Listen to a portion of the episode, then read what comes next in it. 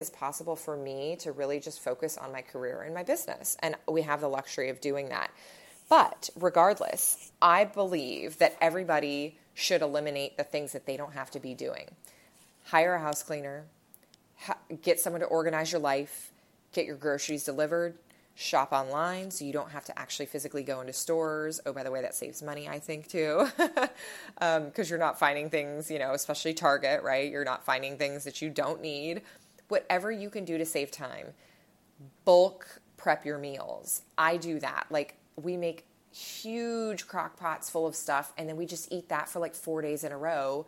And do you know how much time that saves? That's 30 minutes a night that I put back into my business that's probably a customer a week, right? Or who maybe more. But that is valuable, valuable time. Yes, I would much rather be in my kitchen making a gorgeous gourmet meal every single night, but you got to cut that out if you want to focus on your business.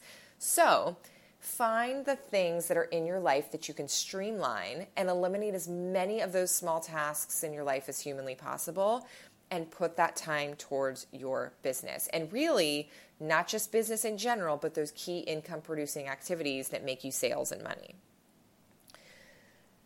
My next tip is you've got to take time for you. And I am preaching to myself as much as I am sharing this with you that it is very easy to take every ounce of spare time and put that into our business or our kids or whatever else you've got going on but it's really important to remind ourselves why we're doing this business. And I think the best way to do that is to connect ourselves with things that fill us with joy. So, whether that be carving time to work out every single day, or you know maybe read a book every single day that you enjoy or whatever hobby i don't care what it is but something that you love do a little bit of that often it reminds you why you're in this. It reminds you of the things that you might be able to do more of when you have a little bit more time freedom. And it connects us with who, like, I think it connects us with who we are. And the more joy we have in our life, the more we're going to show up, especially on social media, with joy and drive. And we're going to be authentic and we're going to be who we are because we're inspired and we've had a little bit of me time every single day.